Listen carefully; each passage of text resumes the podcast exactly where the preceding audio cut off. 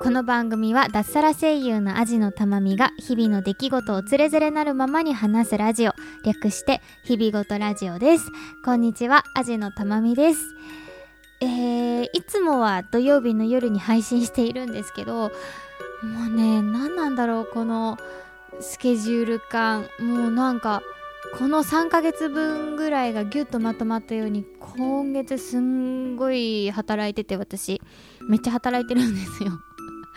なんかね普段の月のなんか月収の2倍ぐらいあるんじゃないかの勢いでね今月私働いておりましてちょっとどうしてももう30分の収録時間すら取れないみたいな感じでですね。えちょっとね収録もうえーと、できるのがちょうどね今日だったので、ね、配信を少し遅らせて、えー、普段土曜日配信なんですけど火曜日に配信をしております。えー、来週の土曜日は、うーん、多分配信できる。といった感じでね、ちょっと変動的になるかもしれませんが、週に1回は配信配信をしていこうと思うので、どうぞよろしくお願いします。えー、今回はですね、えー、前にちょっとツイッターでもちょこっと言いましたが、えー、キーワードはこれだけです。セブミさんがかっこいい。はい。これだけを、えー、話す回にしたいと思います。えー、そもそもセブミさんとは誰ぞやっていうことなんですけれども、えー、テレビドラマ「スペック」というねテレビドラマがあるんですけれどもスペックの登場人物でございます。ねえなんか今本当にねセブミさんがねかっこよくてね好きで好きでしょうがないんですよ。なんでこのが熱が恋心が冷めないうちにちょっとねこの話をしようと思いますので今回もどうぞお付き合いください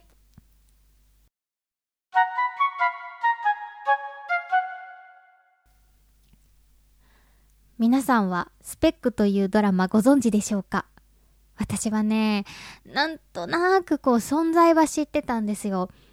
うん。えー、今ね、もはや朝ドラ主演女優ですけれども、戸田恵梨香さん演じるね、トーマという女性が、えスーツ姿に三角筋で腕をつったちょっと異様とも言えるようなね、姿で、そのスーツもなんかちょっと丈感とかがね、普通のリクルートスーツとは違う感じの丈感だったりとかして、の、ちょっと一種異様な雰囲気のね、あの女性が、えっ、ー、と、映ったポスターだったり、えー、画像だったりを見たことはあったので、ですごく人気なことも知ってたんですけど完全にこう波には乗り遅れてしまいましてですねえ名前と存在は知っている面白い人気ってことも知っているぐらいの感じだったんですね。で、えっと、最近こう、オルネポさんでそのスペックの話をされていて、えっと、その後、北九州の片隅での、え大場さんの話してる回とかもいろいろ聞いて、わ、スペック気になるってなりまして、で、なんと Amazon プライムで、えドラマシリーズもそうだし、その後やってた映画版の方も全部、あとスペシャルドラマも配信してたかな？っていうのを全部配信してくれてたんですね。なんで、あ、この機会にちょっと見るしかないんじゃないって思いまして、えー、ほんと最初ながらみだったんですけれども、えー、ざーっと一気見をし始めました。で、えー、スペックは、え、ー、と、正式名称が結構長くて、えー、スペック警視庁公安部公安第5課未承事件特別対策係事件簿というね、えー、タイトルなんですけれども、えー、まあ、どんな話かというと簡単に言うと、えー、日本に超能力を持った人たちがいてその超量と超能力を持った人たちが起こした犯罪専門の部署なんですねこの公安第5課っていうのが。でその、えー、トーマという戸田恵梨香さん演じる女性とあともう一人私がそう好き好き言っている加瀬亮さん演じる、えー、セブミさんというね、えー、坊主姿の男性がですね、えー、2人で、うん、バディを組みながらそのうん、スペックホルダーというねあの超能力を持った犯罪者の人たちと、えー、対峙していくという話でございます。ねまあちょっとなんだろう、なんか漫画っぽいよね。なんかストーリーの感じとか。で、えっと、最初割とこう刑事ドラマっていう感じで事件が起きてそれをこう推理してで解決するみたいな感じなんですけど、うん、内容ももちろんすごく面白かったです。うん、すごい面白くって気がついたら本当に引き込まれるように、ながらみだったはずなのに結構じっくりね、見ちゃったりなんかして、すごく面白かったです。えー、出ているね、役者さんもすごく魅力的な方ばかりで、えー、主演の戸田恵梨香さん、のももちろんですけど、加瀬亮さん、神木隆之介くんがね、時間を止めるスペックの持ち主っていうことでね、ちょっと小悪魔っぽいこう笑みを浮かべながらね、こう人を殺していく姿とかね、たまらないものがありますよね。とかね、えー、北村和樹さんとか、うん、あと、あれだよね、なんだっけ、名前忘れちゃった、有村架純さんとかも出てるよね。というね、ドラマでした。えこのドラマ普通にストーリーとしてもとってもとってもおすすめです。きっと楽しめると思います。だけど今日はそんな話がしたいわけではなくて、えー、このさっきもちょっと言いました。えー、加瀬亮さん演じるセブミタケルというキャラクターがもうかっこよくてかっこよくて好きで好きでしょうがない。いやーねあのね私、なんかちょっとすごく語弊があると思うんですけど、男の人そんなに好きじゃないんですよ。どっちかっていうとかっこいい女性の方が好きなんですよ。なんでえっとねすごくときめきを感じる対象っていうのは、え宝塚の男役の方とかあとは歌舞伎の女形の方とかすごくなんだろうあんまりこう性別を関係ない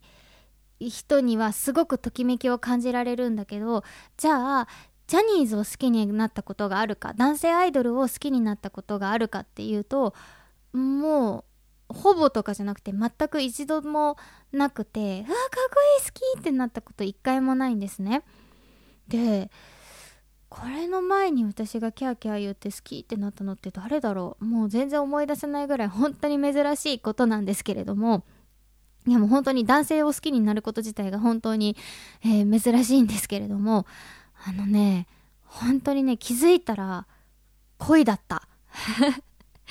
このセブミタケルというキャラクター、どういうキャラクターかと言いますと、えー、捜査官なんですけれども、えー、嫉妬、嫉妬ってあのなんかこう、立てこもり犯人が行った時にこう、なんだろ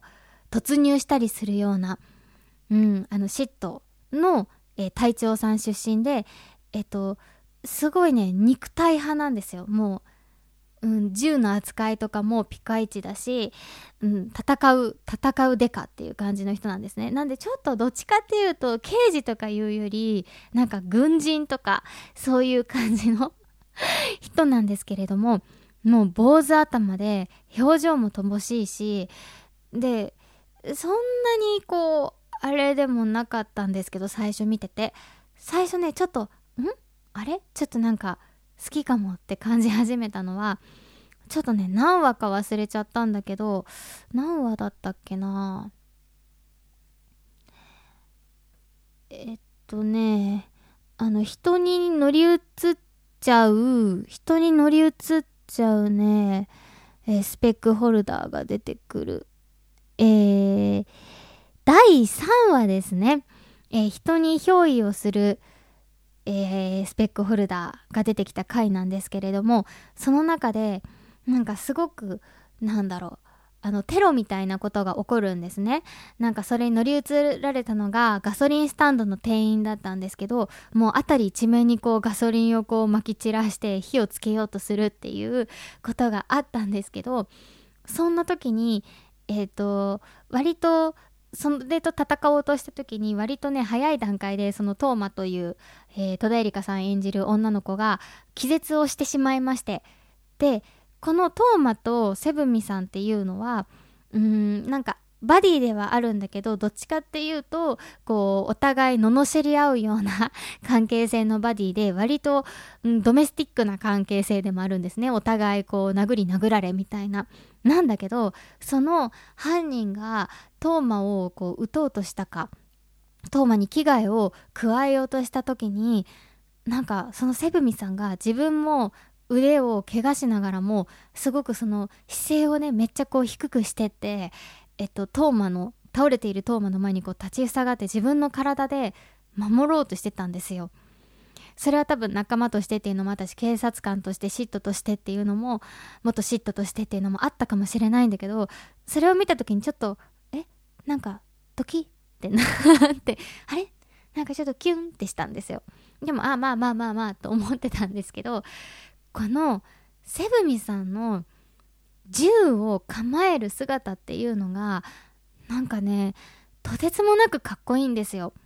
それこそもうねマイクールのようにこういった刑事物みたいなのはあるし刑事物以外でもなんかボディーガードだったり何だったりかんだったりっていうのでこう役者さんが俳優さんが銃を構えるところアクションの上手な役者さんが銃を構えるところっていうのはそれこそもうもう何度も何度も目にしてきたわけなんですよ。なんだけどこの加瀬亮さん演じるセブミさんの銃の構え方のかっこよさといったらもうねもう他と比べ物にならないぐらいかっこよくて基本的にセブミさんが銃を構えるシーンは出てくるごとに毎回ちょっと10秒戻し10秒戻しみたいな感じで10回ぐらい見ないと進めないっていうぐらい本当にかっこよくてなんだろうあれちょっと早回ししてたりもするのかな？本当にねなんかこう隙がなくてうんなんかかっこいいんだよね。もともと頭の小さくて背の高い人っていうのもあると思うんだけどめちゃめちゃかっこいいんだよね。そうそんなわけでねあのまあかっこいいなかっこいいなと思いながらセブミさんのアクションシーンは基本巻き戻しをしながら見るという感じで進めていったわけです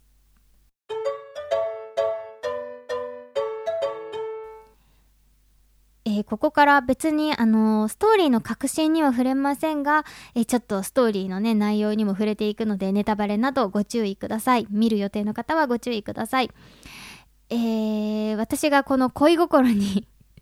恋心って。でも恋心なんだよ。ガチ恋なんだよ、これ。え、恋心にね、あの、気づいたのがですね、えー、映画版、えー、劇場版スペック10というね、作品がありまして、これも Amazon プライムで配信をしておりました。ここにですね、なんとね、愛しのセブミさんの元恋人であるね、え青池里子という女性が出てくるんです。え演じているのは、こちらも私も大好きな女優さんであります、栗山千明さんでございます。いやね、銃を構えている栗山千明さんなんて最高ですよね。そう、もう最高なんですけど、それだけで。なんかキルビルとかねなんか呼ばれたりなんかして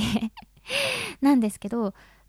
あのー、セブミさんがなんかとある黒ずくめの2人組に襲われるんですねでそれをこうそれと戦っている時にこうお互いにこう銃を構え合うみたいな感じになるんですけどそこでこうマスクをバッて取ったらこう栗山千明なんですねそれを見た瞬間に「聡子!」ってなるんですよ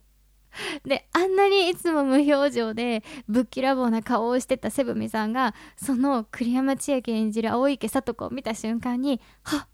っていう顔をするんですよ。え？みたいな。え、ちょっと待ってみたいな。あなたそんな顔もするの？みたいな。え、あなたのそんな表情見たくなかったよみたいな感じに なりまして。え、そこでね、すごく私ね、あの、青池里子にものすごい嫉妬してしまったんですよ。え、そこであの青池里子にはねなんと娘さんもいるんですけどその娘さんがいることを知ったセブミさんが「俺の子か?」って言うんですよ。もうやめてくださいみたいなこと言わないでみたいなね。もうほんと拷問のようにねなりながら、えー、見ていたわけなんですけれどもそこで私はねもうセブミさんに対する恋心をはっきりと、えー、自覚をしました。いやー、マジかよと思って、元カノ出てきちゃったよと思って、しかもなんかいろんなこう、なんだろう、後半だったりとかする関係で、え別にこう別れたくて別れたわけじゃなくて、突然姿を消したね、恋人っていうね、いや、絶対未練あるじゃん、みたいな。絶対未練あるやつじゃん、みたいなね感じで、えー、もう完全に嫉妬心爆発でしたね。えその後、えー、トーマとのね、えー、恋愛というね、一言では片付けられないようなお互いの信頼関係だったりとかっていうのはちょっと出てくるんですけど、それより何よりこのね、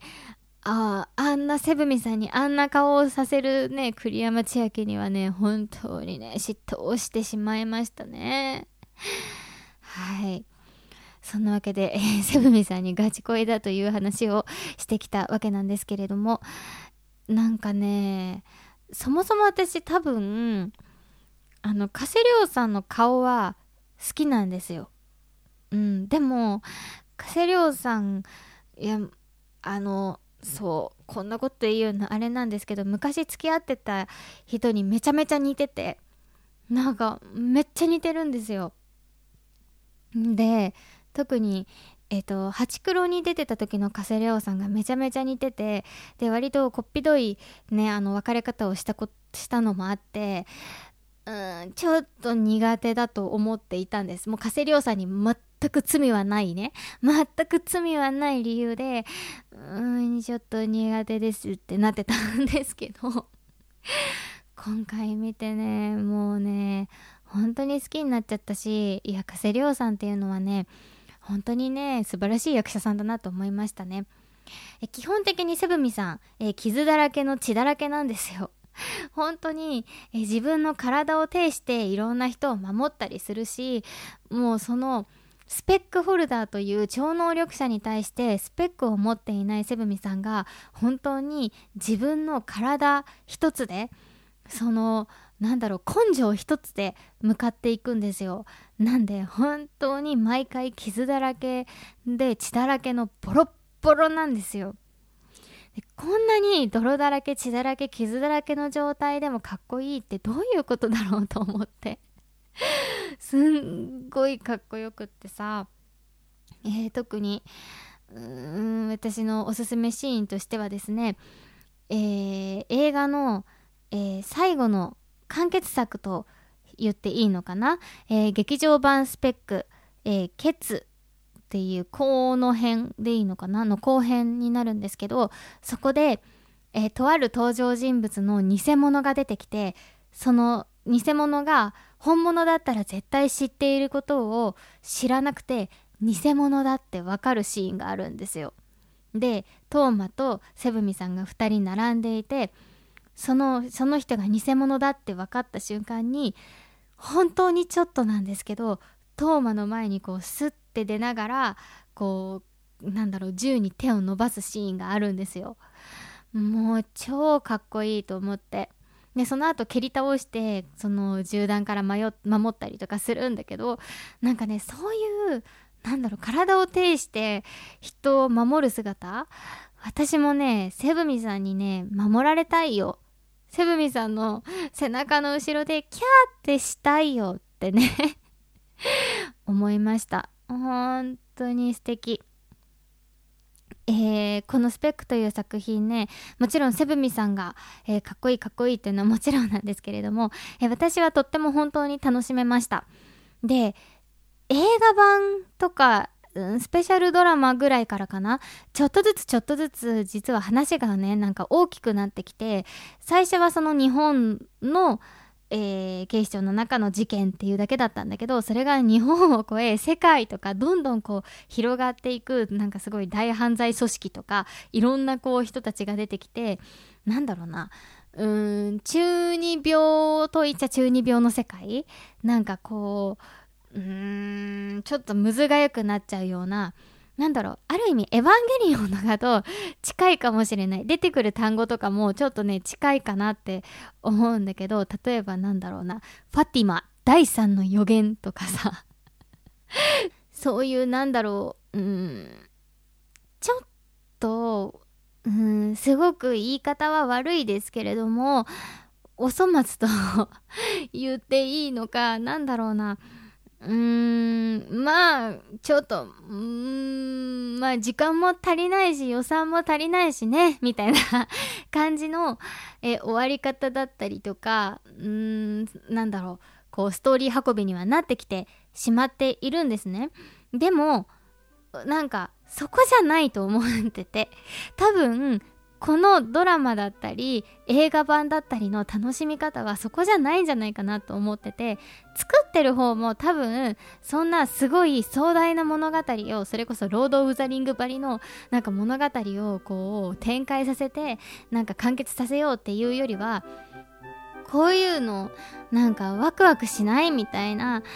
うんそういう意図をすごく感じてそういう楽しみ方をするものなのかなと思っています。で私はそういう楽しみ方をした結果めちゃめちゃ映画版も楽しめました。そうこういうセブミさんが見たいよね。こういうトーマが見たいよね。2人のこういう関係エモいよね。みたいな。そういうねなんかすごい楽しみ方ができましたので、えー、最後までえー、ぜひぜひ見ていただけたらなと思っております。ということで、はい、今回もお付き合いありがとうございました。アジのたまみでした。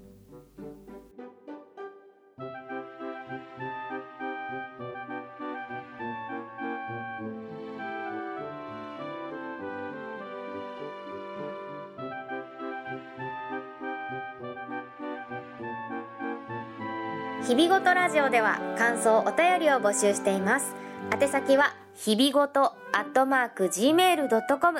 hibigoto アットマーク gmail.com またはブログのメールフォームからもどうぞ。ツイッターハッシュタグひらがな4文字で日々ごとでもお待ちしております。最後までお聞きいただきありがとうございました。